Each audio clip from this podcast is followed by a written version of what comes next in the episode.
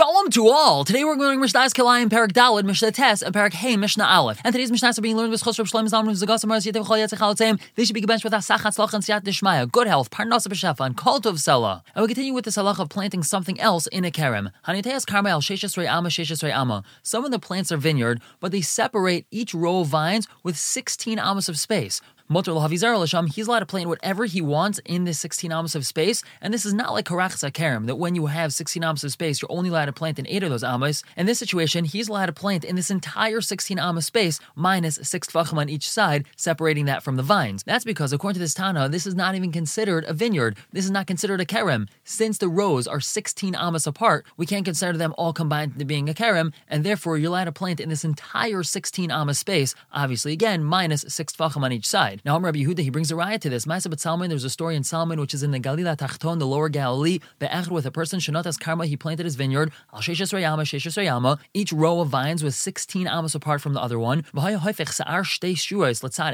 and he would turn the ends of the vines towards each other, Vizareas Hanir, and then he would plant in the plowed space. We're going to explain this in a second. And the next year, he would turn the ends of the vines towards the other direction, Vizareas Habur, and he would plant the unplowed space and the story came in front of the Chachamim, Vitiru, and they said it's permitted. He's allowed to plant in this entire empty area because there were 16 amas in between the vines. So what did this fellow actually do? He planted his vines 16 amas apart from each other, which means that there's a 16 amma gap in between all these vines. So let's pretend that he has rows one, two, three, and four. So the first year he would take rows number one and two and face the vines towards each other, and then take rows three and four and face the vines towards each other. So now if you think about it, the empty space in between rows one and two and three and four have vines going over them because the vines are tilting towards that space. However, the space in between rows two and three is completely empty because the vines are facing away from that empty space. So that first year, he would plant whatever he wanted in that empty space between rows two and three. That's what the Mishnah calls near. Near literally means plowed land.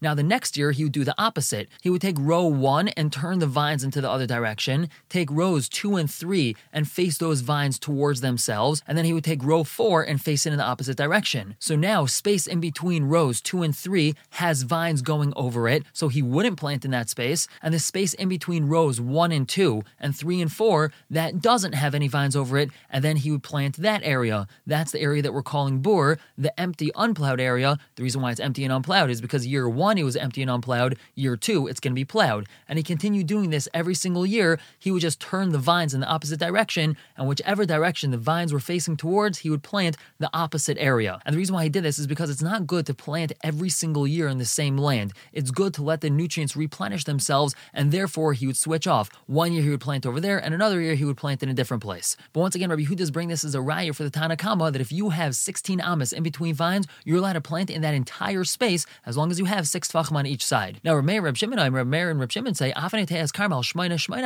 even if a person plants his vineyard and there are only eight amas in between rows, mutter, you're allowed to plant that entire eight amma space. And that's because, as we learned in the previous Mishnah, when a person is planting vines next to each other, if there's eight amas in between them, that's not considered like a kerem. They're not mitzdarif unless there's less than eight amas in between them. And since he planted his vines eight amas apart from each other, even though he planted a whole bunch of them and he has a whole bunch of rows and it looks like a vineyard, halachically it's not a vineyard because they're not within eight amas of each other, and therefore he's allowed to plant in this entire eight amma space. Again, given that he leaves six tvachim on one side and six tvachim on another side. And now moving on to The Mishnah tells us Kerem Shacharav. We have a vineyard that's been destroyed, as opposed to Karachza Kerem, which is a regular vineyard, and then a whole section has been removed from the middle. A Kerem Shacharav, a Kerem which has been destroyed, means that a whole bunch of vines randomly have been taken out throughout the whole vineyard. So it's somewhat of a mumble jumble of grapevines, and we need to see is this still considered a Kerem? So if